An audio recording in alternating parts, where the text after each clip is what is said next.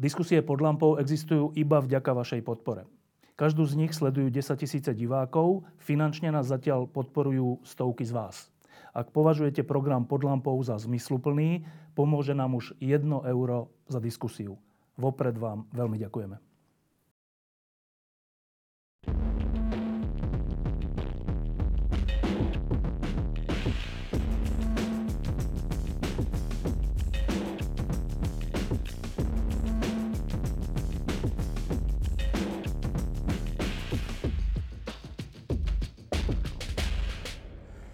Teraz toto je jedna z lámp, ktorá je v eh, takom netradičnom prostredí. To za mnou je hľadisko a my sedíme totižto v budove eh, Slovenského národného divadla v jeho štúdiu, ktoré je výborný divadelný priestor a vedľa mňa sedí jeden z jeho hlavných protagonistov, Martin Huba. Dobrý deň. Dobrý deň. Dobrý deň. Bezprostredným dôvodom, prečo tu sedíme a prečo sedíme s Martinom Hubom, je jedno predstavenie, ktoré um, sa zaoberá, tak povediať, s 20. storočím a Martin Huba je okrem iného režisér hry Tančiareň, ktorá sa tiež zaoberá 20. storočím. Áno. Keď sa povie 20. storočie, niektorí hovoria, že to bolo najhroznejšie storočie v histórii ľudstva vzhľadom ku komunizmu a fašizmu. Iní hovoria, že to bolo najzaujímavejšie storočie vzhľadom k vývoju vedy a poznania. Keď sa povie 20. storočie, čo teda napadne Martina Hubu? Že na jeho začiatku sa narodila moja stará mama do Rakúsko-Uhorska, že za pár rokov sa ocitla v Prvej republike, potom sa ocitla v Slovenskom štáte, potom sa ocitla v Druhej republike, potom sa ocitla v rannom kapitalizme, potom sa ocitla v nástupe bolševizmu, komunizmu v 48. Potom sa ocitla v nádejnom obrodnom období, obrodnom e, celkom šťastnom období tohto územia. Potom sa v, v procese akéhosi nasypania si popola na hlavu dosť ponižujúceho e, cez príchod pomoci vo veľkých úvodzovkách až chudinka unavená dejnými udalosťami, ktorý v tomto 20. storočí, ako ste spomínali, bola svetkom sa od modlitby pred vyučovaním cez pieseň práce ocitla až nakoniec v niečom bez pozdravu, ktoré v podstate viac menej žijeme dodnes. To je zaujímavé, že bez pozdravu v zmysle troška takej neslušnosti? V zmysle určitej rezignácie na zásady, na určitý druh konvencie, na určitý e, druh podľa mňa nevyhnutnej spoločenskej komunikácie. Áno, dá sa povedať, že je to, žijeme určitú rezignáciu na, určité rezignácii na určité tradičné prejavy toho, čo ľuďom komunikáciu medzi sebou uľahčovalo. A to bude jeden z dôvodov asi aj toho, prečo sa svet uberá tak, ako sa uberá. A mm. budem sa na to aj trocha pýtať, ale ešte sa vrátim k tomu 20. storočiu, že to, čo ste povedali, bol taký, vlastne, bola taká, bol taký prehľad toho, čím to 20. storočie bolo tu v Strednej Európe, v Európe a vo svete vôbec, ale e, tie dve rôzne ideológie, komunistická a fašistická, ktoré spôsobili smrť 100 miliónov ľudí, mm stojí za otázku, že prečo sme to pripustili. Jano Langoš, ehm, ktorý bol slovenský katolík a pritom ehm, zástanca Československa a minister vnútra federálnej vlády po roku 89 a zakladateľ Ústavu pamäti národa, často hovoril, že on vlastne si kladie dlho, dlho tú istú otázku, že ako je možné, že my v tomto prípade na Slovensku kresťanský národ. Sme dopustili jednak deportácie v druhej svetovej vojne a jednak komunizmus. A nestihol mi na to odpovedať, lebo zomrel. Ako je možné, že sme to 20. storočie dopustili? No, nie je to náhoda, že nestihol odpovedať. pán Langoš, napriek tej nešťastnej jeho predčasnému odchodu. Je to dosť ťažká otázka. Asi sme v niečom lahostajní, kde by sme lahostajní nemali byť. Možno s tým mierne súvisí aj rezignácia na určité nevyhnutné komunikačné uh, uh, nevyhnutnosti. Ale stále si myslím, že tá neochota domyslieť veci je v nás dosť hlboko zakodovaná a e, tá túžba neskomplikovať, túžba, to je pekné slovo, ale vo veľmi škaredom význame teraz použité, a tá túžba neskomplikovať si život, veď zatiaľ sa nič nedeje, ako keby si ju považujem za jednu z naj, naj, najnebezpečnejších e, vlastností pre tieto spomínané dôsledky. Ja si myslím, že dnes nežijeme ďaleko v in, inom pocite, lebo to, čo sa okolo nás začína víriť, to, čo okolo nás vzniká, tiež to mnohí ako sa snažia nevidieť a hlavne nevidieť dôsledky. Ešte by som povedal, že tá priama reakcia ešte e, vie byť ako tak statočná, ale e, pri domyslení dôsledkov toho, v čom sa ocitáme, myslím, že by tie naše reakcie boli a mali byť ďaleko razantnejšie. A ešte, prepáčte, odpuste, ešte stále si myslím, že nie sme schopní rozlíšiť e, príčinu následok. Fašizmus bol následok, komunizmus bol následok. To sú sekundárne javy. A ako keby sme e, neboli schopní alebo vypozorovať, alebo neboli schopní sa postaviť zdroju tohto sekundárneho javu. Tak presne, a Jano Langoš presne k tomuto smeroval, že nie popisovať fašizmus a komunizmus, hmm. hoci to boli hrozné veci, ale skúsiť identifikovať, že hmm. kde to vzniklo, ešte dávno, dávno predtým. A existujú také úvahy, že to súvisí s odklonom, keď to úplne zjednoduším, s odklonom, s odklonom od duchovna k materializmu, alebo s odklonom od duše k mozgu. E, a to zase iní hovoria, že to je úplná blbosť, že však osvietenstvo bolo v poriadku, to práve, že nás posunulo ďalej a tak. Váš taký prvý pocit? Obávam sa aj to odklonenie sa od duchovna k, materiálnom, k materiálnemu Zase, či to nie je e, následok, že či to zase nie je sekundárny jav. E, ja si myslím s dovolením, že to, čo štartuje to negatívne v nás, alebo čo, čo, čo mu dovolí prežiť, alebo čo ho do určitej miery živí, je pocit bezmoc, bezmocnosti voči, nazvime to krivde, nespravodlivosti, ktorá ťa obklopuje. A toto, táto bezmocnosť, vedúca až k zúrivosti, vie vybudiť v človeku tie nie najušlachtilejšie vrstvy, ktoré každý z nás obsahuje a sa to prelomí potom do tých následkov, ktoré, ktoré sme tu už predtým spomenuli. Či je to fašizmus, či je to e, bolševická revolúcia a tak ďalej a tak ďalej. Alebo pripustenie návratu e, týchto, týchto E, negatívnych skúseností ľudstva, pretože ľudská pamäť, možno chvála Bohu, na druhej strane bohužiaľ je dosť krátka.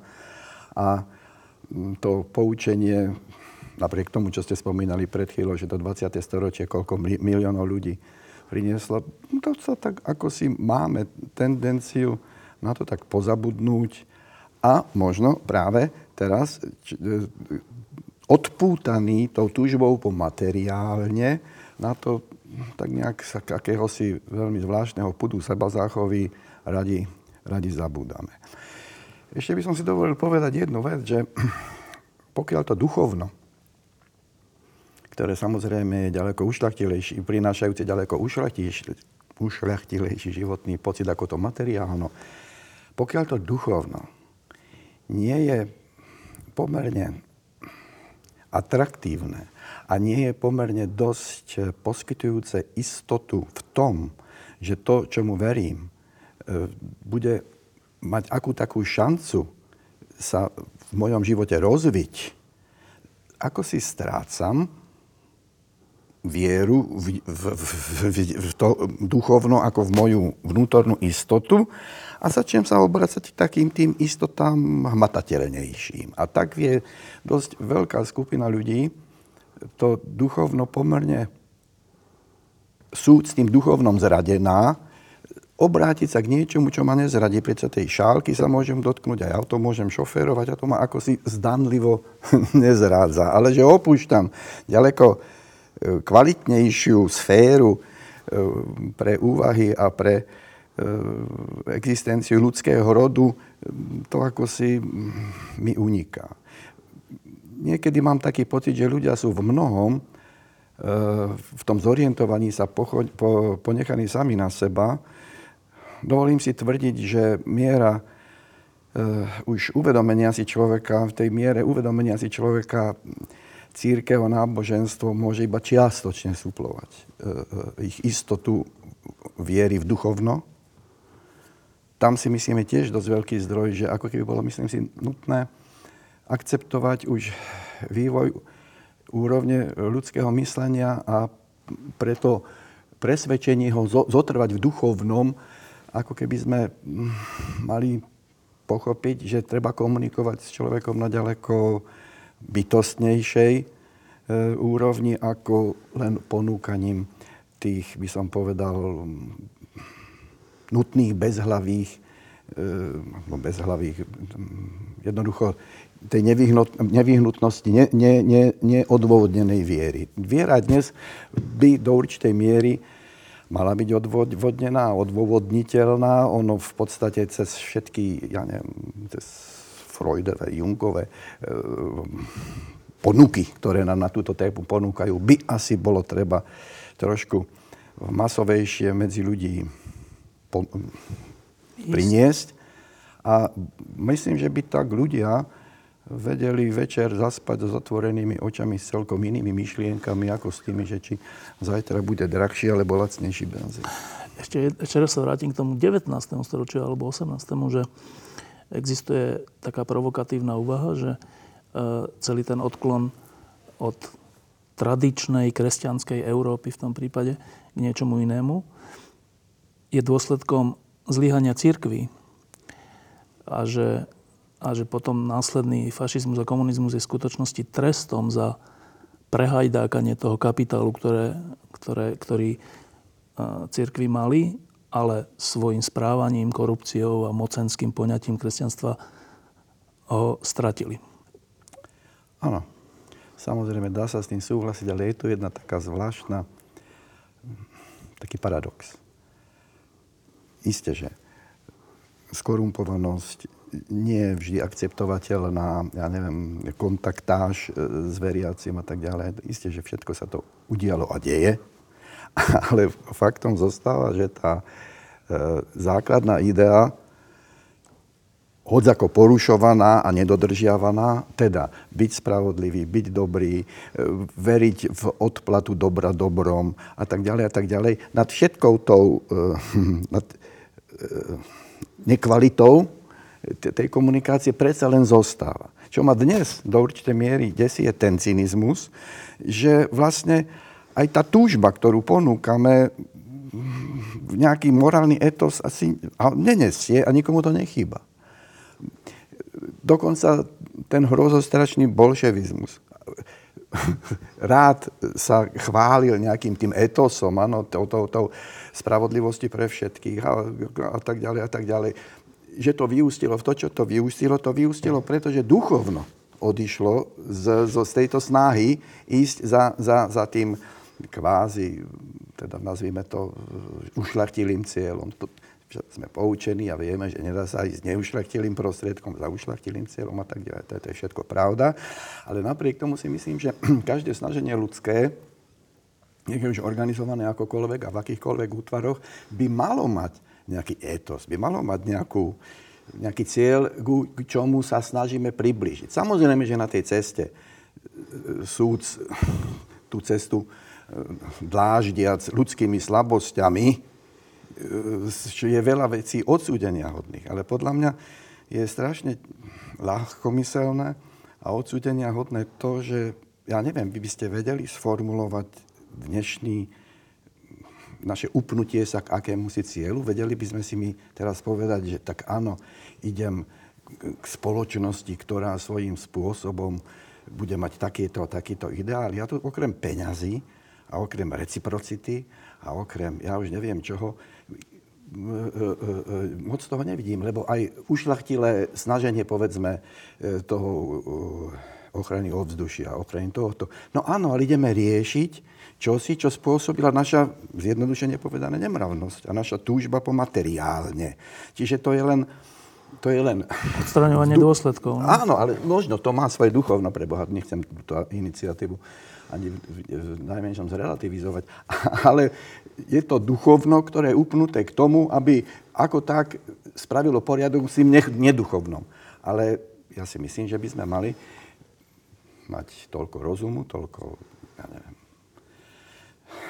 srdca a, a toľko mravnosti v sebe, že by sme sa mali pokúsiť si sformulovať e, cieľ nášho snaženia. Čiže z toho, čo ste teraz hovorili, máte pocit, že žijeme takú... Predtým to boli doby diktatúra všeličoho, že teraz žijeme dobu prázdna? Morál, e, eticko-morálneho prázdna, áno. A vieme e, to prijať. Doteraz tiež samozrejme podobné javy nastávali, ale ako si mal som pocit, že sa to vedelo masovejšie odsúdiť. Ale dneska sa vyrovnávame s možnosťou ukradnutia, vyrovnávame sa s možnosťou protekcionalizmu, vyrovnávame sa s možnosťou násilia. Proste ako si to tak prijímame, dosť šokujúco, aspoň teda pre mňa, neviem, veľmi by ma tešilo, keby som sa mýlil, ale žiaľ zatiaľ veľa e, dôvodov myslíte, že sa mýlim nemám nauči, e, učíme sa, alebo začíname byť schopní prijímať nepriateľné veci pre človeka. E, teraz je taká aktuálna vec v takej tej povrchnej politike, že donedávna nepriateľní ľudia sa dostávajú k moci alebo mm. do parlamentov, dokonca v Amerike za prezidentov. No. To je z vášho hľadiska dôsledok toho, že Určite. z tej prázdnoty? či toho prezidenta, či tých našich ľudí niekto vygeneruje. To nie je tak, že oni sa prihlásili, tu som. Je to dôsledok, je to dôkaz toho, že táto spoločnosť ako najkvalitnejšieho jedinca vygeneruje tohto alebo vygeneruje tohto. To, že ten jedinec je nekvalitný, no to je len, by som povedal, dôsledok súvislosti, dôsledok väzieb a dôsledok uh, akýchsi dôsledok miery etiky v tej spoločnosti, ktorá týchto jedincov vygeneruje. To je druhá vec, že možno 49% je proti. Ale, ale v situácii, že je toľko percent za, je to vysačka kvality mm, tej spoločnosti, ktorá to spôsobí. Ja si myslím, prepáčte ešte vetu, ja si myslím, že to je absolútna zákonitosť, že je ten americký prezident tam, kde je nehovorím to rád, hovorím to s veľkou obavou, pri všetkej tej rozporplnosti, zdanlivej, ja neviem, tej, tej populárnosti a vôbec to, že tento druh populizmu môže vygenerovať toto, čo vygeneroval najsilnejšieho muža sveta, no tak viete, to, to, to až, až sa mi nechce o tom hovoriť, lebo sa toho bojím. To troška ale súvisí s tým, čo sme predtým, pred chvíľkou hovorili, že ono to môže byť aj tak, Určite je to tak, ako teraz hovoríte, v zmysle, že to je nejaký prejav tej spoločnosti. To není samé zo seba. Ale zase to môže byť trocha tak, že tá väčšina sa už nahnevala. Že sa už nahnevala na tých normálnejších, na tých priemernejších a v tomto zmysle, povedzme, že slušnejších alebo umiernenejších, lebo tí ich nahnevali ešte viac než ten Trump. Áno, je to... Viete, tu si vždy pomôžem Dostojevským, tým urazený a ponižený ja by som si dovolil v tejto súvislosti ešte mierne zjednodušujúc povedať, že aj tá celá tragédia, čo sa deje v Sýrii a tak ďalej a tak ďalej, že e, niekde tá intenzita zúrivosti, tá, tá, tá intenzita toho odhodlania páchať až také, by som povedal... Človeku, Odrezávať hlavy. No rozumiete, až také, by som povedal, ľudskú, človeku neprirodzené, musí byť živená akousi bez, obrovskou nenávisťou, spojenou s akousi, nazvime to, bezmocnosťou a keď v tej príležitosti máš pri sebe výkonný gulomet, tak sa stane to, čo sa stane. No, to, čo ste spomenuli, áno, ja si tiež myslím, že to môže byť aj forma protestu, či už je to e, e, e, e Ale aby sme sa nebavili o Amerike, to je trošku ich problém. My tu máme svoje vygenerované nepochopiteľnosti však.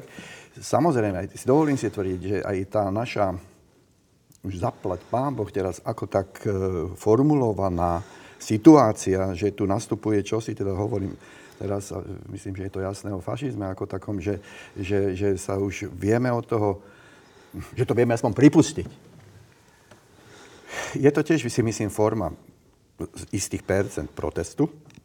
Čiže tiež si myslím, ako som na začiatku povedal, že ide o sekundárny jav, akokoľvek teda ho považujeme za, E, teda neakceptovateľný a nepochopiteľný a odsudenáhodný a tak ďalej a tak ďalej.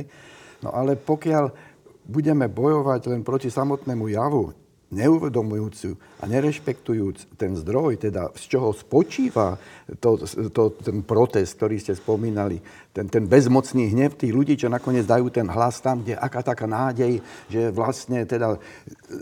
Aspoň to zbúra. Aspoň, že, áno, že to zbúra, alebo že ja zaprotestujem týmto spôsobom a tak ďalej, no tak to, to budeme na, na, stáť na mieste. A kde je ten zdroj? No zdroj je v sklamaní ľudí, v, v živote, ktorí žijú. Ja si stále myslím, že zase je to opustenie etiky, zase je to nedostatok, alebo neprítomnosť dostatočne mravného cieľa. Je to, hm, si myslím, neustála túžba zabezpečiť si svoju mocenskú existenciu na najbližšie roky. To je vždy z mesiaca na mesiac, alebo z pol roka na pol rok, alebo aspoň teda na jedno volebné obdobie, čo samo o sebe je viac menej síce veľmi praktické, ale to s duchovnom nejak nesúvisí. Samozrejme, že presadzovať a ponúkať duchovno, ja si myslím, že tiež treba relatívne atraktívne. Lebo ak to duchovno ponúkam tak, že 80% nevie, o čom hovorím, tak je dosť naivné si myslieť, že tým niekoho natchnem. A eh, bez toho natchnutia sa, ale funkčného natchnutia sa nemám rád, alebo však to obdobie bezobsažného natchnutia, zaplať pán Boh, máme za sebou. Ale byť natoľko rafinovaný, alebo až natoľko cítiť nutnosť, alebo cítiť zodpovednosť za presadenie môjho, o čom som presvedčený, mravného cieľa, musí byť tak silná, že sa musím zamyslieť nad tým, si myslím, čo robiť preto, aby som tých ľudí pre to duchovnejšie vnímanie sveta získal. Získal. Vy ste uh, celoživotný milovník českej kultúry. Hmm. Uh, hrávate aj v českých skvelých filmoch. A teraz v tej súvislosti, o ktorej sa teraz rozprávame. Hmm. Pre mňa Česko a česká kultúra bola vždycky pred, akože pred nami a bola, bola to inšpirácia. Bolo to bolo to nejaká motivácia nejak sa dotiahnuť, nejak ísť ďalej, prekonať sám seba, niečo také. A to sa týkalo médií, všeličoho. Ja som začínal v Lidových novinách. U Babiša. Nie, ale v tých ešte, keď boli, to boli tie ja viem, perotkovské, alebo aké. No, uh, no a dnes sa pozrime. Je tam ten Babiš, ktorý vlastní tie Lidové noviny. Majú tam prezidenta Zemana, nie Havla. A ich spôsob komunikácie naposledy je už, že predseda vlády vulgárne hovorí o ministrovi financií. Verejne. Verejne. A teraz, čo to je? Že kultúra je dlhodobá vec. To, to ne, nechce sa mi veriť, že by sa česká kultúra že by nejak vymizla alebo zdegenerovala, ale tie prejavy tam sú. Viete čo, možno budete so mnou nesúhlasiť, ale v tomto prípade ja toho sobotku berem na milosť pretože to je zrejme tiež z jeho strany bezmocnosť alebo zúrivosť, no. pretože on použil vulgarizmus, ale v mene, teraz je to veľmi smiešne, čo poviem, v mene etiky. Nie som samozrejme za tieto prejavy. Na druhej strane to prejav ľudského, ja neviem, ľudské reakcie na niečo, čo už považuje on za neba, neb, do neba volajúce a pravdepodobne tam stratil nervy. A niekedy týmto ľudským, nazvieme to zlyhaniam, ja im niekedy fandím, pretože keď to dáte do súvislosti, ako sa to stalo, no tak určite som na strane tejto jeho vulgárnosti proti tej vulgárnosti, ktorú on tou svojou vulgárnosťou pomenoval. No, tak to len k sobotkovi. Čo sa týka toho ďalšieho, no tak asi to zase doba a v rámci nej tí ľudia, čo v tej dobe žijú, vygenerovali tak, jak to vygenerovali. Ale že to tá česká kultúra dovolila. Viete, tam by som trošku dal pozor na e, českú kultúru. Nemyslím kultúru, myslím umenie, ale... Vy ste ako tá komunikácia medzi ľuďmi a proste ten spôsob súžitia. No je to zvláštne. Zas, viete, tam to je taká vec, že český národ, oni sú majstri sveta v relativizácii všetkého a všetkých však. To zase, a oni sú strašne vtipní, čiže oni vedia relativizovať veľmi chytlavo, čiže dá sa povedať. No a však on, e, ich súčasný prezident Zeman mal e, pred rokmi, rokmi, rokmi, e, dá sa povedať, sekvenciu veľmi takých vtipných bonmotov a takých nejakých, povedal by som, chytlavých relativizácií a dokonca mal pocit, že ja som mal pocit, že som sa občas úprimne zasmial na tom jeho skomentovaní e, tých, tých, tých udalostí. Paradoxom, nečakajte prosím odo mňa odpoveď, tiež mám dlhší roka otvorené oči ako ja vy. Ako sa stalo, že to, čo pred rokmi ironizoval a bol schopný glosovať, ten sa ocital vo víre e, tej, tohto hodnotového e, priestoru. Nepochopiteľné to je, ale súčasne si musíme povedať, ale položiť otázku, však on má obrov, okrem médií, on má strašne veľkú obľúbenosť. Čiže tu asi je koreň vašej otázky, že ako je to možné. No, asi je to možné, že e, medziludské vzťahy a spoločenské vedomie strašne zvulgárnelo. Spôsob uvažovania nepredstaviteľne sa zjednodušil, na čom podľa mojej mienky je do vysokej miery podpísané aj to, čo im vieme ponúknuť v tých nekonečne dlhých a nekonečne bezduchých seriáloch, ktorými krmíme vlastne Verejnosť? povedať úkvy, ale, ale, ale spor, verejnú mienku. Viete, že tá vzniká a tá si vytvára veľmi jednoduché, by som povedal, e, štruktúry uvažovania, odsúdenia, pochopenia. No tak však to celý problém, že tá s tým, ten s tou a ten kúpil výhodne a toto nevýhodne, tak ho treba zabiť. No tak toto je asi, by som povedal, 90% duchovného bohatstva, čo vieme dneska ľuďom ponúknuť či to odštíkáte e, z tých 100 programov, tak vlastne je to jeden seriál, ten istý.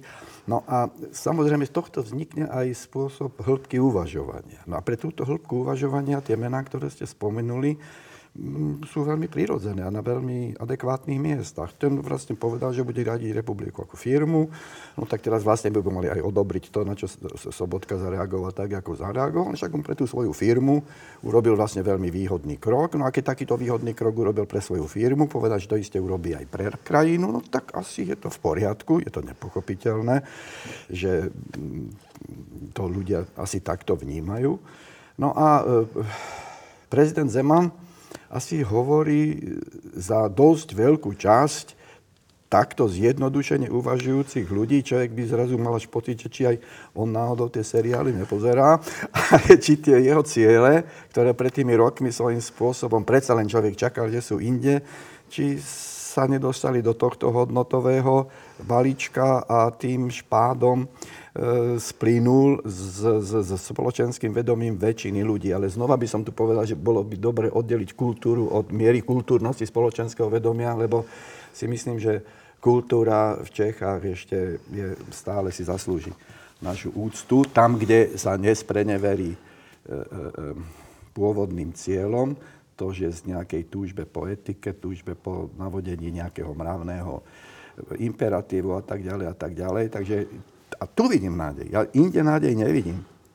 Pán Hríp, len v skultúrnení spoločenského vedomia. Zatiaľ som nejakú, nejaké iné východisko v, tom, v tej zmene aj tých vygenerovaných ľudí, aj v tých medziludských vzťahoch, aj v tom objavení nových cieľov, nových snažení nenašiel. Pretože aj ľuďom treba si ukázať, že nekultúrne získané peniaze a nekultúrne užité peniaze neprinášajú šťastie. Možno by bolo na to dobre upozorniť, lebo dneska sme ešte v štádiu, že sme presvedčení, že keď tie peniaze budem mať, a tu už jedno, ako ich získam, budem šťastný. Nie je to pravda. A to by asi bolo to rafinované, ktoré som predtým spomenul, bez hnevu, čo je dosť dôležité, bez hnevu upozorniť na to, že keď niečo získaš tak, že si to zaslúži výčitku svedomia, šťastný nebudeš. Teraz ale sme zase v štádiu, že výčitky svedomia ako by sme dosť eliminovali však, takže treba zase sa vrátiť do hodnotového systému, kedy, kedy svoje svedomie objaví. Teraz som troška rozmýšľal nad tým, že či ten Václav Havel a tých artisti a ten Karel Schwarzenberg a tie lidové noviny pôvodné nevytvárali v nás tu na Slovensku ilúziu o Čechoch. Hmm. No, ilúziu. Ja by som bol opatrný v nejakom takom široko e, spektrálnom a celoplošnom odsúdení kohokoľvek a čohokoľvek. E, je pravda, že svet, pre ktorý, na, na ktorý nás oni nahovárali, títo veľkí ľudia, ktorých ste spomenuli, ktorí ja mám dokonca zaradených až spolu s Komenským a ja neviem, týmito duchovnými vodcami českého aj slovenského národa. E, ja by som bol veľmi nerád im pripísať akýkoľvek diel viny. Aj keď le... Ja viem, nechtiac. že sa to tak nechtiac. Ja viem, že tak mysleli. Možno, že tie ciele, ktoré oni ponúkali po tej dobe, ktorú sme prežili, e, možno boli mierne neodhadnuté a boli možno trošku nereálne. Viete, ja to stále vidím tak. My všetci sme Čenkové deti. A Čenkovej deťom sa zrazu podarilo dostať sa do tých, viete, o čom hovorím, predpokladám, sa zrazu dostali k autu, dostal sa e, na bál, dostal sa k čomu si, e, čo, o čom nemal vôbec niekedy ani, ani, ani len tušenia, že, je, že mu raz bude dostupné. A trošku sme sa z toho mnohí pobláznili. Tu si niekto dostane funkciu, k tomu dostane Bavoráka sedmičku, no a teraz sa mu šiesti poklonia a to Čenkové dieťa, myslím, Miško sa volal však, zrazu sedí v čomsi a je obklopený rešpektom, úctou, ja neviem čím a trošku sa ľudia vedia z toho poblázniť. To som svetkom toho a to som o tom presvedčený, že toto vie ľuďmi dosť zamávať a tento druh sebaočerania zatiaľ považujem za najskazonosnejší efekt doby, ktorú žijeme. Sebaočerenie je katastrofa. A to je vlastne absencia humoru. Keď začnete si seba príliš považovať a teraz vyžadujete tú neodôvodnenú úctu, ktorú máte len z, z, z, z faktu moci a nie z faktu vašich schopností, a, a tak si na to zvyknete a celé okolie, v tom je to hrozné, že vás, vám utvrdzuje v tom, že tá, tá vaša seba, seba objev je opodstatnený. A tu sa to začne mleť, hodnoty sa znivelizujú, minister sa začne obdivovať, teraz tá štruktúra pod tým sa tak vždy odstúpenok niž a niž vzájomne obdivuje, až to vyústi v tú seba, ten seba obdiv. Strašne rád rozlíšim e, politikov, že ten je očarený, ten nie je očarený. Ten má reálny tón, ten blúdi niekde v svojom seba očarení. A zatiaľ to seba očarenie e, život potvrdzuje, že v tom, kde dneska sme, v strate toho morálneho imperatívu, v strate nejakého toho, toho, toho cieľa, za ktorým by som šiel, mám pocit, že najdeštruktívnejšou silou pre e, to vrátenie sa k duchovnu a k, k, k mravnosti, to trošku to už pateticky znie, no ale k slušnosti e, e, spôsobuje ten efekt seba očarenia, lebo on je prítomný na všetkých, všetkých, všetkých, všetkých úrovniach to má až také pre mňa až komické prejavy, že no, určite. náš predseda vlády bol v, ako host u, u jedného moderátora v slovenskom rozhlase a keď sa o ten moderátor niečo nepríjemné opýtal, tak ten náš predseda vlády mu povedal, že ale my nie sme na rovnakej úrovni. No, tak vidíte, no. Že sa to rovno až tak povie, že ja som vyššie, ja som viac. No teraz ide len o to, že kto je na ktorej úrovni. No. Viete, to sú také veci, že miera toho seba očarenia vás zbaví uh, odhadu. A viete, Napríklad si myslím, keď sme teda v, v kultúrnej inštitúcii, že niekedy mám pocit, ako keby sme ešte neboli dostatočne silní na to, spraviť si z toho seba očarenia... Iro, no viete, to, to práve nie je e, najúčinnejší spôsob. Láskavú srandu. Lebo keď si spravíte z toho srandu, však to sa sem tam deje, no tak ten druhý sa zježí a dostane sa do, do e, e, e obranej fáze, e, hľadisko, teda ľudia, ale mu dal a je to vybavené. Ale spraviť takto, mali Taliani celú tú sekvenciu, kde, kde, kde sa vlastne z tých svojich zlodejov tak láskavo vysmievali, až ľudia pochopili, že vlastne oni sú polutovania hodní. My ešte dnes, ja neviem, niekto sa dostane nie najkalejším spôsobom k peniazom a ako dobrý otec kúpi svojmu nezletilému synovi auto za 3 milióny korún. No tak sa z toho tam...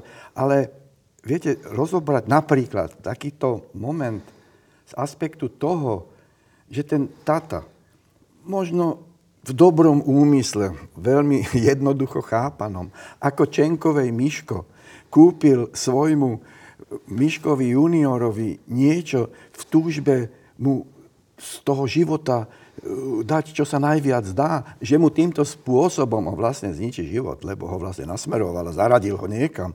A pozrieť sa na to s nejakou takou hm, láskavosťou, no to nie je asi naj, naj, naj, s, takou, s takým nejakým pochopením, si myslím, že by bolo efektívnejšie a že by to prinútilo viacerých ľudí sa nad tým zamyslieť.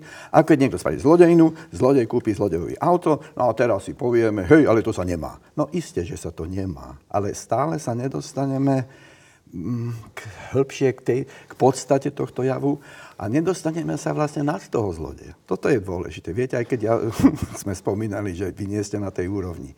No tak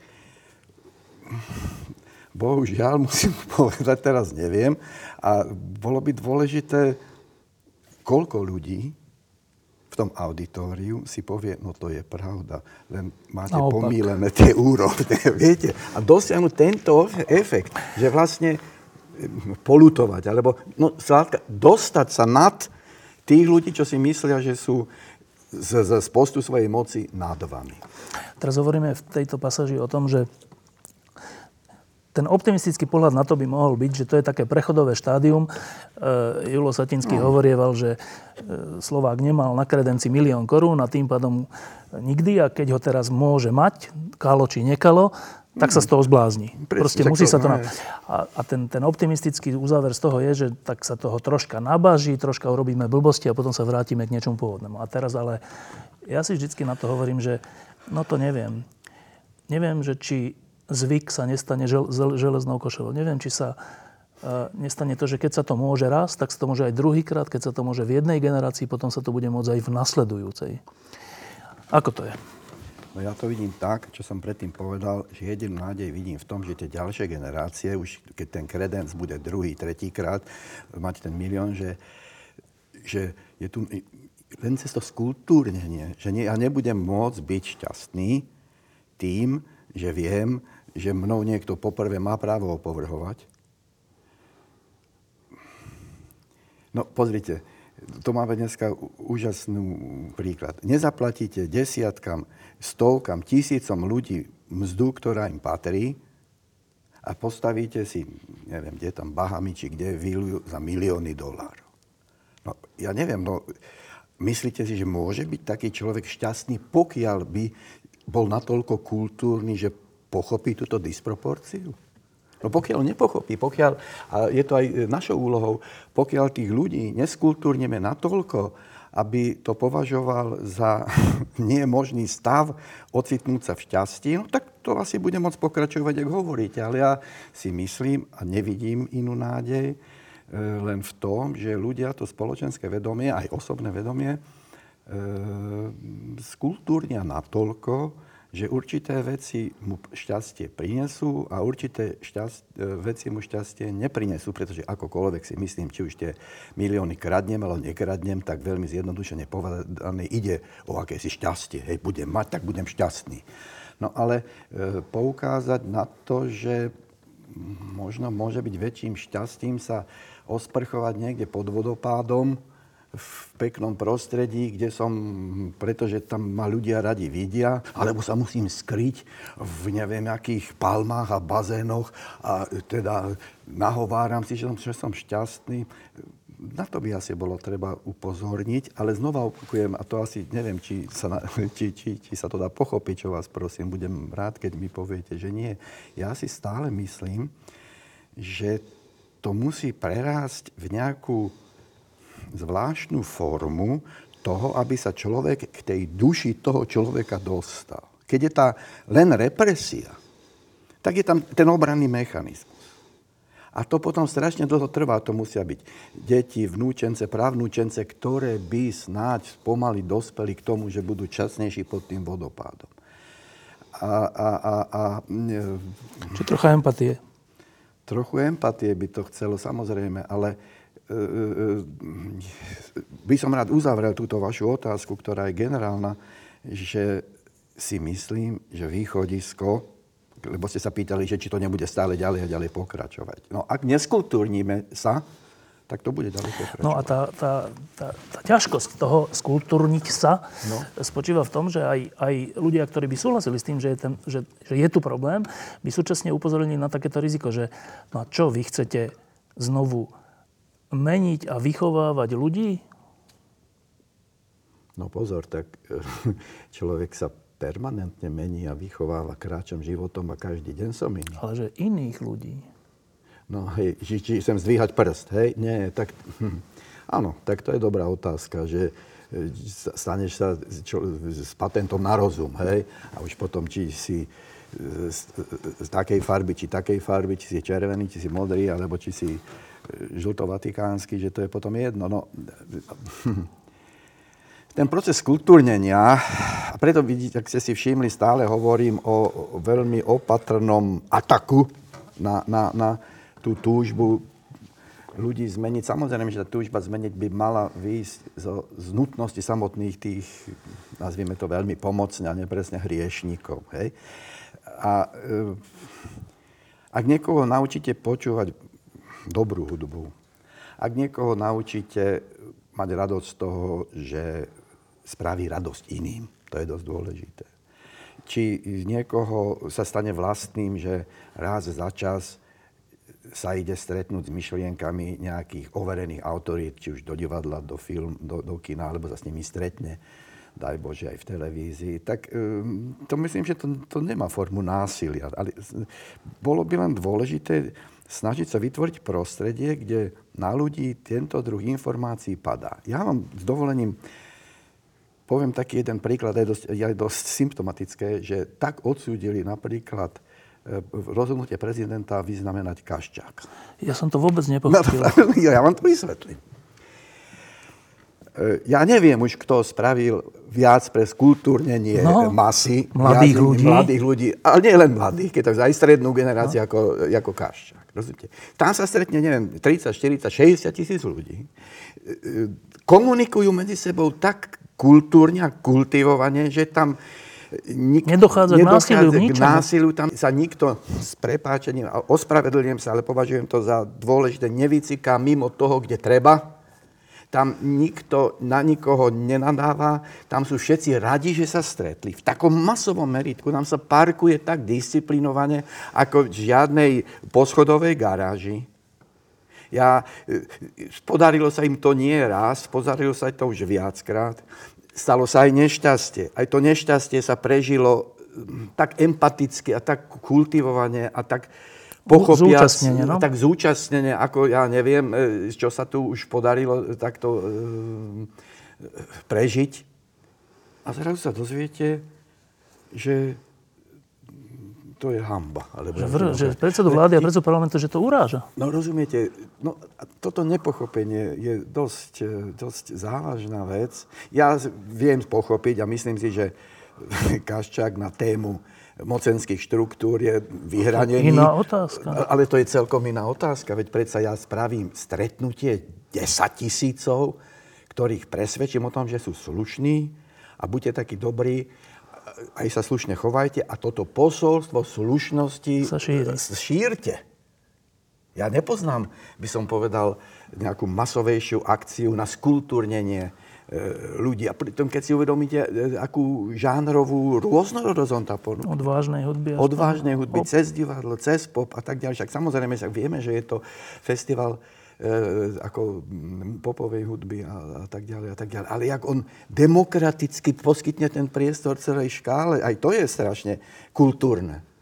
A ja si myslím, že každý človek, čo z toho festivalu odíde, tak je o nejaké percento kultúrnejší, pre, než keď tam prišiel. No a tu zrazu je to odsúdenia hodné. Ale to je nepochopenie, podľa mňa. No čoho nepochopenie? Ja, ja keď som sa na to pozeral... Nepochopenie toho, čo je kultúrne. Ale im vadilo niečo iné a ja som celkom neidentifikoval čo? To, že ich kritizuje? No asi, asi tam tento rozmer... To už je strašná osob, malosť potom. Tento osobný rozmer asi sa stal rozhodujúcim v, v schopnosti pochopiť e, to, to, tú prácu Kaščáka. Ešte jedna vec, čo sa týka Slovenska a Česka, to je také zaujímavé. Trošku to súvisí, prepáč, s tým sebaočarením, čo, čo ste sa mm. pýtali. Viete, to sebaočarenie, preto sebaočarenie, to je skaza. Ja sám viem, každý z nás do určitej miery si fázou seba očarenia prechádza, hlavne keď chcete zaimponovať. Ako chlapec, už snažiate sa o svoju frajerku, strašne som sa snažil zaimponovať a strašne som ako si žil v akojsi falošnej predstave, ktorú som chcel poskytnúť, aby som azda vzbudil, až kým tá milujúca bytosť si nespraví toto, že to bol, je to bolestný proces. To prejsť stratou toho sebaočarenia je dosť nár a nebyť toho, že som tu moju manželku súčasnú tak miloval, tak by som to asi nezvládol a urazený by som odišiel. A to sa deje, to sa myslím celoplošne deje. Ale, ale ten e, fakt toho zbavenia sa toho sebaočerania, nástup humoru, schopnosti, mne to totálne zmenilo kvalitu života. A viete, čo je paradoxné, že keď sa toho pocitu sebaočarenie, lebo tým sebaočarením vlastne vystužujete svoju neistotu. Áno, že to sebaočarenie nie je nič iné, len e, neistota, ktorú si vlastne vytvoríte klembu. Hej. No, čiže ale to, keď zrazu si povieš, no však vlastne asi som nie až taký obdivuhodný, ale však o toto sa poctivo snažím, zrazu človek získa strašnú istotu a strašnú schopnosť presvedčiť keď sa ja strážim a teraz sa prosím ťa tak no nejakú, a prečo nemáte kravatu, keď ja s vami hovorím, no tak to je taký zdroj neistoty, chápete? A tá vaša neistota a tá vaša forma agresivity vlastne skáče na ľudí. A potom zrazu môžete dostať do seba vetu, že my nie sme na spoločnej úrovni. No. Um, ešte jedna vec, mm-hmm. to je taká paradoxná medzi Čechmi a Slovákmi, že oni majú Zemana a my máme Kisku. A moji najlepší českí kamaráti mi to opakovane hovoria a ja až sa tak troška jambím, alebo si tak, až mi je to nepríjemné, že e, my vám úplne závidíme, že máte takéhoto prezidenta. No a že jak je to možné? No jak je to možné?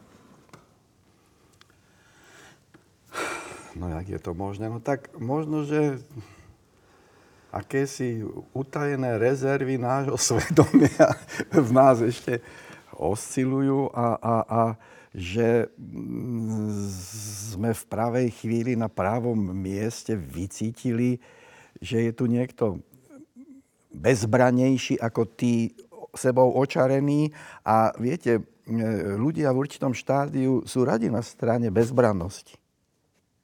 A keď si porovnáte tam vtedy tie súťaže medzi sebou, tak ja neviem, či to bola taká rafinovanosť zo strany Kisku, ale skôr si myslím, že to bolo jeho mentálne nastavenie. No jednoducho, on bol stále v pozícii outsidera.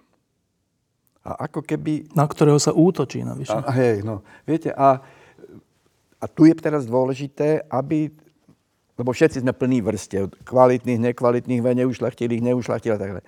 A tu, zaplať pán Boh, a to bolo nie prvýkrát, to sa už raz stalo vo voľbách, že ako keby ľudia e, zacítili alebo pozvali k, k rozhodnutiu tú kvalitnejšiu vrstvu v sebe, ktorá komunikuje s tou bezbrannosťou a do určitej miery skôr uverili tejto bezbrannosti ako tej demonstrovanej, demonstrovanej suverenite. Bolo obdobie, však všetci sme odchovaní, to ja sa pamätám, a súhlasil som s tým a dodnes s tým súhlasím, že upozorniť na svoju kvalitu je vlastne nepatričné.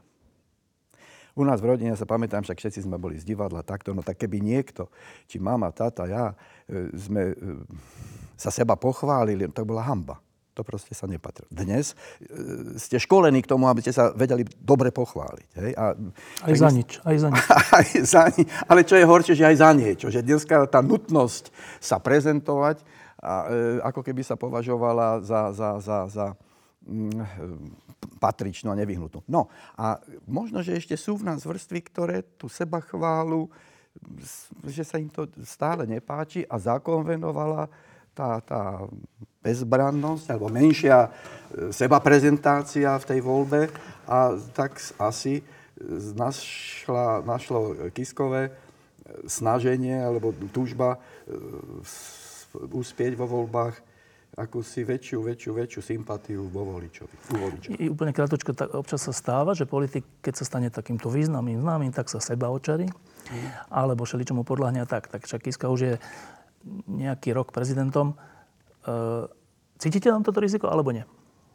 Ja to tam necítim. On je poprvé strašne, viete, on je eklatantný príklad, on je, on je personifikácia neporaziteľnosti, bezbrannosti mal či to osudové šťastie, to už je vec, ktorá nám nenáleží ju analyzovať. On jednoducho sa svojím spôsobom našiel nejakú vnútornú istotu.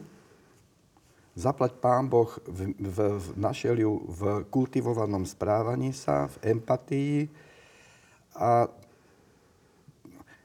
a dostal sa do situácie, že nemusí byť agresívny. Teda zatiaľ ja strašne mu držím palce, ja len tiež dávam veľký pozor, e, pozorujúc reakcie pána prezidenta, že dúfam, že to vydrží a že nebudem musieť nejakou tou seba prezentáciou e, vystúžiť tú pozíciu, v ktorej je. Lebo niekedy, viete, tá politika ešte je v tom komplikovaná, zradná, že niekedy aj snažiať sa udržať cestu za tým hravným cieľom, tak niekedy máte pocit, že musíte zataktizovať, musíte... Použiť aj ten zlý prostriedok. Aj ten, no. Niekedy taká teória, že musel som sa dopustiť viacerých špinavostí, aby som si uchoval svoju čistotu, no. viete.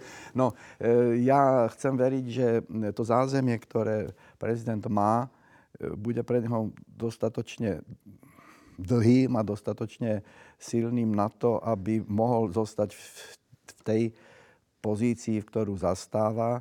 A ukazuje sa, že ten jeho, tá jeho sila e, nepodľahnuť populizmu, ako keby mu zbierala e, sympatiu a neoberovala ho o neho. To by bolo, myslím, mimoriadne e, e, e, účinné a, a, a nádejné, že pochopí niekto, že tá, ten populizmus môže byť aj kontraproduktívny. E, ten Kiskov príbeh zatiaľ je dôkazom toho, že aj v úplne skoro beznádejnej situácii sa môže objaviť niečo úplne nečakané, mm. pozitívne a dobré. E, v tejto chvíli je skoro v úplne beznádejnej situácii, aspoň sa to tak zdá, e, celá Európska únia. Mm. To je zoskupenie, do ktorého sme vstúpili v nádeji, že to bude tá kotva, to niečo, čo nám tu mm. nedovolí robiť tie blbosti, ktoré máme sklony robiť a čo bude ako keby navždy. No, dnešný stav je taký, aký. Veľká Británia odchádza z Európskej únie. Vo Francúzsku vedie Lepenová. Ehm, Maďarsku Orbán vyvádza, čo vyvádza. V Polsku Kačinsky to isté. V Česku je ten Zeman, mimo je Fica. V Taliansku môže skrachovať troška vyzerá to taká beznádejná situácia, tento väčší projekt. Ja si pomôžem príkladom, bodaj by som mal pravdu, ale zatiaľ nejakú uspokojivejšiu odpoveď neviem dať. Ja som ešte z generácie, keď sa pomerne zle ráno v zime štartovali auta. To bol vždy problém. A pamätám sa na tie situácie, keď už ste to štartovali, to autičko, tak to, proste to bolo také teraz tak za... A potom, uh, to nakoniec to, ten, ten, ten, ten, ten výsledný bol, že on v tej poslednej chvíli ako prebudila sa tá baterka a spravila taký nejaký posledný výkrik, výkrik a naštartovala vás auto. Ja si dúfam a verím, že tá Európska únia, tak ako sme predtým povedali o, o, o sympatii k niečomu, čo, čo sa stáva bezbranným, áno, že je z toľkých strán, teraz ako vy hovoríte, relatizovaná, atakovaná a tak ďalej, tak ďalej, že a tam je to nevyhnutné, aby sa to stalo v strede tejto, tejto mm, spoločnosti, keď začne cítiť, že je to ubližovanie už by som povedal, cez mieru, nespravodlivé, že si zafandí. No dúfam, pretože keď si predstavíte, že no dobre, tak je to nefunguje, je to také, hen, také, ale keď si predstaví to prázdno, čo by nastalo, to rozčarovanie, keby sa to takto rozplynulo a rozišlo a koľky si to želajú, a nie len v Európskej únii. V Moskve veľmi. No, koľky e, neznesú fakt, že to euro ako také jestvuje. Áno, rozumiete? E, takže ja si myslím, že, že, že je už dosť dôvodov na to začať fandiť tej Európskej únii. ja tu mám takúto brožúrku. Je to brožúrka Slovenského národného divadla a keď sme hovorili o tej komercionalizácii umenia a vôbec e, nášho života a kultúry, Ehm, tak na prvý pohľad, tu máme jej prejav. Volá sa to, že Mercedes-Benz. Čo? Mercedes-Benz. Tak čo? Národné divadlo tiež podľahlo? ja sa vám priznám, že keď som prvýkrát čítal tento titul, tak tiež som mal pocit, že to bude niečo s Mercedesom. Aby som vás a zásnych divákov uviedol z omilu. Áno, držíte v rukách bilten hry vzácného človeka, Petra Esterházyho, znamenitého to celoeurópsky, keď sme teda pri Európskej únii, ale dá sa povedať aj celosvetovo známeho maďarského spisovateľa, príslušníka veľkého rodu Esterháziovcov, ktorý bol e, našim divadlom pozvaný k spolupráci. Naše divadlo e, poprosilo, ponúklo pánovi Esterházimu na tému rozporuplnosti prostredia, v ktorom sa, sa ocitol rod Esterháziovcov, v ktorom sa ocitáme práve my, že či by sme sa nepokúsili spraviť taký, taký výlet do minulosti a skúsiť zmapovať tento fakt. Pán Esterházy túto ponuku prijal a napísal a ponúkol nám hru Mercedes-Benz. Ide o pesničku, ktorú všetci poznáme v interpretácii Janis Joplin. A, a, a Peter Esterházy, súd očarený posledným smiechom Janis Joplin v tejto pesničke, ho definoval, že je plný úzkosti a radosti ako celý ľudský rod. Čiže predpokladám, že e, ten, táto, ten, táto pieseň sa pre Esterházyho stala takým nejakým impulzom, E, skúsiť tú úzkosť a radosť, ktorú identifikoval ako také najtypickejšie vrstvy pre ľudí, ktorí sa v tomto teritóriu nachádzame a možno nielen v tomto teritóriu, zmapovať touto jeho, ako on hovorí, historickou revy. No, je to e, hra, ktorá sa pokúša tých 400 rokov 450 rokov Habsburskej e, ríše a existencii rodu Esterháziovcov, e, ktorí hlavné sídlo mali v Galante, v dejných súvislostiach ponúknuť slovenskému divákovi.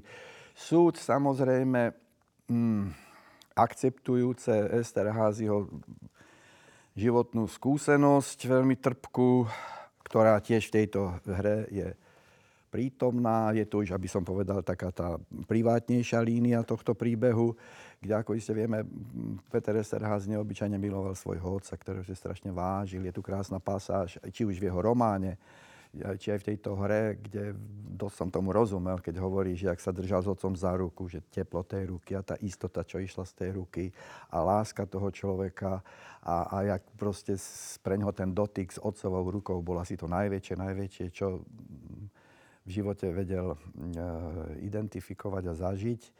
No a po pár rokoch sa Peter Esterházy ako syn dozvedel, že jeho otec od roku 1970 do roku 1980, neviem, 5, donášal a, a kolaboroval s maďarskou EŠTB, neviem, ak sa to u nich volalo. No a tento šok z toho a s priamými dôsledkami tohto jeho donášania e, tomu ministerstvu vnútra spôsobil dosť veľké nervové dočasné zrútenie sa Petra, až musel vydať nový román, v ktorom mapuje svoj prehodnotený vzťah k tomu milujúcemu otcovi. Je to neobyčajne otrasná skúsenosť, kde tá, tá, tá biologická láska k otcovi, k tomu najbližšiemu, zrazu je zrelativizovaná tým spoločenským, ja neviem, tou nemravnosťou e, toho tebe najdrahšieho človeka. A celá tá pasáž e, o tomto, tejto zmene kvalitu, kvality vzťahu, e, vzťahu otec a syn je aj v tej, v tej našej hre prítomná a je takou, dá sa povedať, červenou niťou inscenácie dlho nám trvalo a je to nie jednoduchá hra a môžem povedať, že sme dosť e, plní očakávania alebo plní napätia čakali, ako sa s tým vyrovná náš divák. No, zatiaľ máme na dočakávanie dobré reakcie, aj, aj, aj to, to, tejto ľahkej témy. Nie vždy zrozumiteľnej témy. Peter Esterházy trošku predpokladal, že miera našej informovanosti o Trianonskej dohode, o Malej dohode a o týchto súvislostiach, že sme v tom asi mierne zorientovanejší, hovoriac, e, vychádzajúc z toho, ako napísal tú hru. Takže my sme tomu trošičku museli pomôcť čo do akejsi historickej vysvetlenia súvislosti. Ale napriek tomu, alebo sa nám to dobre podarilo, neviem.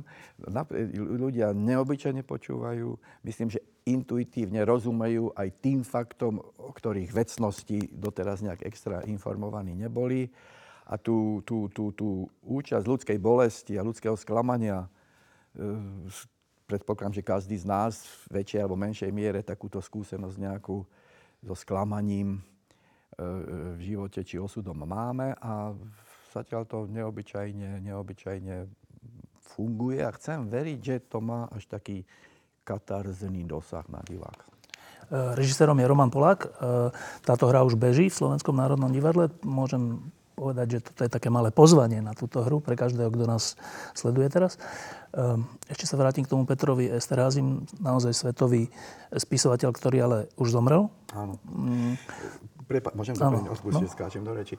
Chcem len povedať toľko, že áno, povedal som, že uh, pán Esterházy bol pozvaný a bol, bol, bol, bola mu ponúknutá spolupráca a objednávka na túto hru, žiaľ, nedožil sa premiéry. Hoci, hovorím, prebiehali veľmi intenzívne, konkrétne, až dramaturgicko-režisérske e, debaty. On sem chodil? Alebo vy ste chodili? Chodilo sa, ja Do nie, ale pán, pán e, dramaturg, pán Kováč, Peter a, a Roman Polák, režisér, sa s ním niekoľkokrát stretli. Tešili sa na premiéru, avšak túto radosť pánovi Esterházimu osud nedoprial. A to som sa chcel vlastne opýtať, že ten, tá červená niť toho, že to, to, tá konfrontácia s tým, že miluj, otca, ktorého milujem, dozviem sa takúto vec a teraz čo? Že či sa o tom rozprávali? Prepačte? Že či sa o tom rozprávali s Romanom Polákom, alebo tak. Či, či im o tom niečo povedal? On to povedal v tej hre. Celé? Ja si nemyslím. Neviem, to by bolo treba sa Romana spýtať, do akej miery. Ale viete, že on napísal celý Roman, to, to, to opravené vydanie, ako viete, no tak to je vlastne 300 strán od, odpovede na túto otázku, ktorú kladiete. Samozrejme, že mm, ja neviem, či sa osobne toho dotkli, ale veď o tom vedela jedna aj druhá strana. Boli informovaní tým, že napísal jednu knihu oslavu svojho otca, potom napísal to opravené vydanie, kde vlastne musel spraviť to prehodnotenie toho svojej vzťahy a lásky. Ale e, ak sa pýtate na to, tak ja si myslím, že to je zaujímavé a e, to aj v našej inscenácii, myslím, je prítomné, že, že tá biologická väzba napriek všetkej tej spoločenskej neakceptovateľnosti e, starého pána Esterházio v rámci toho, že spolupracoval teda s tým ministerstvom vnútra, že tá, nech, on to myslím, ten Esterházy Peter, autor, ani, ani nechcel, aby to tak vyšlo, ale tam cítite, že tá biologická väzba sa prestrihnúť nedá. A tá jeho láska, keď on konfrontuje s otcom, tak tá ti pochop, však ja teraz, keby si žil, tak ja ťa vlastne musím zabiť. Že skúsme to nejak e, rozanalizovať, čo v situácii, keď by si žil. A proste sú to strašne, strašne zložité a ťažko, ťažko zodpovedateľné otázky, tak to v tejto hre je. A predpokladám, viete, ono či v takej priamej alebo nepriamej forme sa určite s Romanom o tom rozprávali, pretože vlastne o tom tá hra v tej je základný, základné, dramatično tohoto, tohoto predstavenia. Vy ste hrali v podobnom filme českom Kawasakiho Ruža, uh-huh. ktorý sa tiež vyrovnáva s niečím takýmto. E, zdá sa, že e, tu v tomto našom priestore je to stále téma. Ako sme ju zvládli? No, asi to, že sa toľko umelcov snaží zmapovať, svedčí o tom, že je to zložitá téma. Ja si myslím, sú veci, čo sú neakceptovateľné.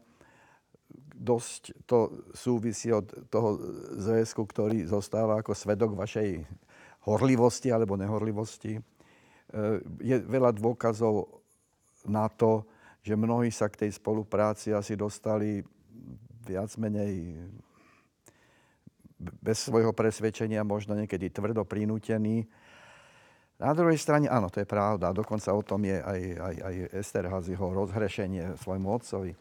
Na druhej strane bolo by dosť nebezpečné zase toto zobrať ako generálnu líniu a e, k takému nejakému totálnemu odpusteniu aj tam, kde odpustenie nie je na mieste, by myslím, na to by sa nemala zneužiť situácia tých, u ktorých to odpustenie by akceptovateľné a zda bolo.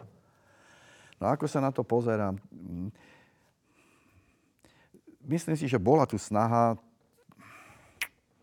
to, to, to, to pochopiť sa alebo oddeliť e, tá, tých e, vinnejších od tých menej vinných.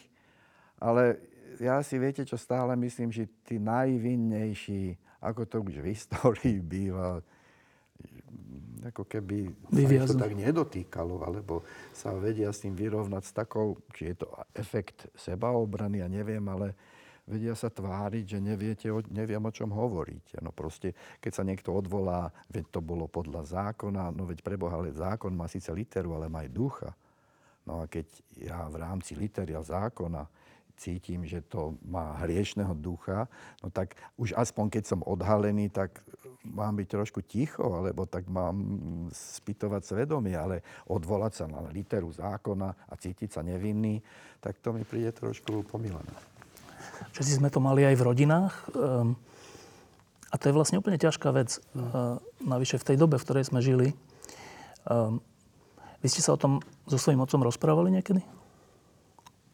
No, zaplať pán Boh, e, napriek tomu, že môj otec bol politicky dosť exponovaný v tej dobe, lavicovo, tak e, som nekonečne šťastný, že túto tému sme preberať nemuseli, lebo že otec... Teraz som... nemyslím EŠTB, ale akože, ako keby súčasť režimu.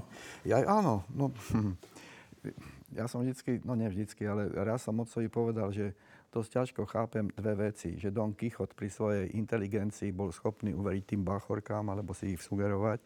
A už keď som chcel byť na otca zlý, lebo ja tú teplú ruku, o ktorej, som, o ktorej spomína Esterházy, som cez svojho otca spoznal. Bolo to neobyčajné teplo a bola to neobyčajná istota. Čiže my sme na túto tému mohli hovoriť dosť tvrdo. Preto, aj preto, že tá biologická väzba medzi otcom a mnou bola určujúca. A e, tak som nejak e, sa snažil dopatrať tej... Že keď ste chceli byť zlí, tak e, ste mu hovorili, že nechápete Dona Kichota a? A jeho e, naivitu pri, vereň, pri uvereniu týmto, týmto proklamáciám, ktoré bolševici priniesli. Hej? No tak on samozrejme bol z tej generácie povojnovej, kde v podstate to lavicové orientovanie sa tak ako si vyplynulo aj z, tej, z toho protifašistického postoja a tak ďalej a tak ďalej. No ale v týchto otázkach rešpektovania individuality a v otázkach sme sa nestretli a, a, a to odakceptovanie, ja neviem, že v mene čohosi som schopný um, prijať fakt, že individualita, respektíve, že tá, tá, ten, to spoločné snaženie je nad tým, nad tou nutnosťou uh, akceptovať individualitu, tak tomto sme sa dosť nestretli. Pritom je paradoxné, že otec vlastne individualitu sú vzdelaným človekom dosť akceptoval. No ale uzavreli sme to potom po mnohých, mnohých hodinách a rozhovoroch, plus to, že to bolo ešte skomplikované tým, že otec neobyčajne ťažko zomieral, veľmi dlho. No a takže v tých nemocniciach sme šeličo prebrali A to si pamätám, že, jak povedal, že vieš, ono, nakoniec e, všetko to, kde si sa ocitol a čo si spravil, e, rozsudok alebo rozhrešenia, rozhrešenie udeli to, aký si bol človek. No, ja som túto otcovú vetu si zobral a aj do určitej miery som ju potreboval, pretože, e, opakujem, ja som s otcom zažil toľko totálnych chvíľ, že som nechcel veriť a neverím, že by to jeho lavicové zmýšľanie viedlo k akejsi podlosti, tak toto nazvime. A, a, a e, toto vysvetlenie som, som do určitej miery akceptoval a, a rád, lebo kdekoľvek som sa potom ja ocital v, v takejto konfrontácii, tak na tému otca ako človeka som nikdy nepočul ani jednu nejakú e, negatívnu sťažnosť. Úplne na záver. Uh, ste celý život hercom. Niekedy sa tak hovorí, že herci to sú interpretační umelci. Um, ktorí žijú mnoho životov, raz taký, raz taký, keď sú dobrí, keď sa do toho naozaj vžijú. A troška je otázka, či vlastne majú vlastný život a aký majú vlastný život. Hmm. Či, to, či to očarenie, seba očarenie vlastne není alfou a omegou herca, keď je pred tými divákmi a, a vlastne ich musí zaujať a hrať niekoho iného. Kto je Martin Huba? Viete, to je tak, že mm, áno, chytil by som sa slova interpretační umelci. Áno, sme interpretační umelci, že interpretujeme. Lenže ak ja by som interpretoval, nepozvia, ne, nepozvúc k tejto interpretácii moju osobnú skúsenosť, tak by som bol iba tým interpretačným umelcom, ale pokiaľ, e, interpretačným hercom. Ale pokiaľ chcete byť tým interpretačným umelcom, tak pod tým umelec je vlastne ten váš osobný vklad do toho. Hamlet bol Shakespeareom napísaný tak, ako bol napísaný, ale k určitým pasážam, pokiaľ si ja nenájdem, pokiaľ oni neprejdú filtrom mojej skúsenosti, no tak to bude Shakespeareov Hamlet a tak ho môže zahrať ten, ten, ten, ten. Ale dôležité je, keď je zo pár dobrých hercov, aby ten môj bol taký, tento taký, ten taký a každý ale poznačený mojou osobnou skúsenosťou. Ja by ani nebavili, ani ma nebaví, keď niekedy ste nútení v priebehu, ja neviem, niekoľkých sezón sem tam zahrať čosi, s čím nie až tak súhlasiť, do, do čoho nie ste ochotní vstúpiť e, cez svoju osobnú skúsenosť, tak to je utrpenie a zaplať pán Boh, toho som bol viac menej ušetrený. Mňa na tom baví, e, že dostanem tú tému, tá je objektívna, áno, či je to Shakespeare, či je to, ja neviem, to je jedno, Čechov, Ibsen, tá je objektívna, tá je rovnaká pre všetkých, komu je ponúknutá. Ale čo zo mňa vyjde, to záleží od kvality toho môjho filtra a kvalita toho môjho filtra závisí od kvality mojej osobnej skúsenosti, od mojej schopnosti tú skúsenosť vnímať a použiť ju adekvátne cez, pre toho konkrétneho dramatického hrdinu, ktorého, ktorý mi bol pridelený, aby som tak povedal. Takže ja si myslím, že je to strašne veľmi milá funkcia, tak toto nazvime, e, to herectvo ako také, lebo ja vlastne mojou osobnou skúsenosťou môžem večer čo večer 600 ľuďom ponúknuť, ja neviem, môj recept alebo moje... A môžem ich pozvať, to je ešte veľmi milé, že vy, v tom, vy z toho hľadiska cítite, či idú s vami v myšlienkovom pochode, či prijali túto vašu interpretáciu a vtedy tam je akási nádej, že vy zažijete katarzný moment, oni za, za, môžu zažiť katarzný moment, pretože tá vaša skúsenosť sa môže spojiť s ich životnou skúsenosťou. A to je najväčšie víťazstvo, keď sa počet tých osobných skúseností a mojej osobnej skúsenosti ako si stretnú, tí ľudia to príjmu a ten katárny moment vie byť spoločný. Tak to je strašne pekné. No a kto som? No ja by som bol rád ten, ktorý ľuďom, ktorí prichádzajú do hľadiska plný nejasností, či už so svojimi stanoviskami, či so svojimi ja neviem, reakciami v živote a tak a tak a tak, že ak som aspoň niektorým z nich pomohol k mieru v duši. Ehm, človek má počas života rôzne motiva- motivácie, dané trocha aj vekom.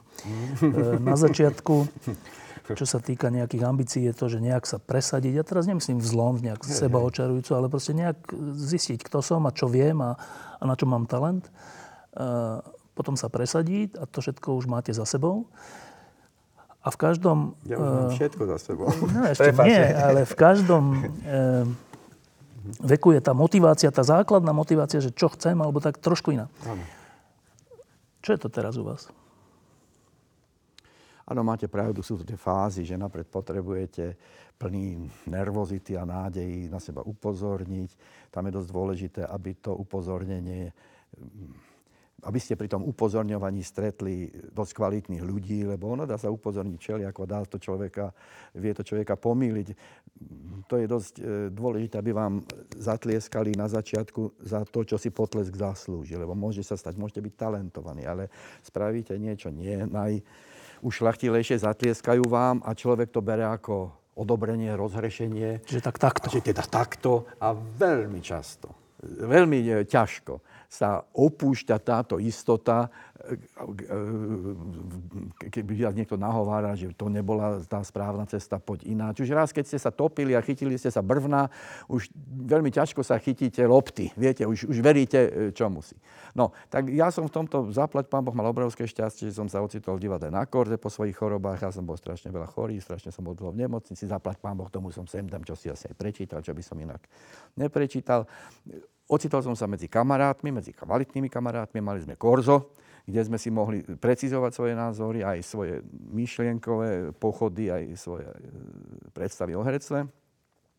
Potom e, ja som mal ako, čo sa týka osudu herca, veľmi šťastný osud a nehovorím nič nové, hovorím to vždy pri každej príležitosti, že keby sa mi čokoľvek, už akákoľvek krivda udiala, tak musím byť vďačný osudu, pretože zase toľko pekného, čo mi osud ponúkol, tak si to musí človek uvedomiť a vážiť. V súčasnosti, že prečo pokračujem a prečo to robím, no hm, jednak mám asi rád ten kontakt s ľuďmi. Hm, ja, eh, ja som veľký, veľký fanúšik toho, aby divák s vami išiel v myšlienkových pochodoch. Lebo viete, dá sa hrať subjektívne a dá sa hrať tak e, objektivizujúc, že sa na vás divák pozerá ako na objekt, proste, že ten tam chodí, alebo sa spojíte v myšlienkách a on kráča s vami v tom vašom myšlienkovom pochode a začne vás vnímať ako subjekt. A tento fakt má taký až vzrušujúci ako, mm, náboj v sebe. Treba dať pozor, aby človek nesklamal a hlavne, aby, aby ste mali veľkú snahu nezaviesť toho diváka tam, kam by to asi nebolo adekvátne.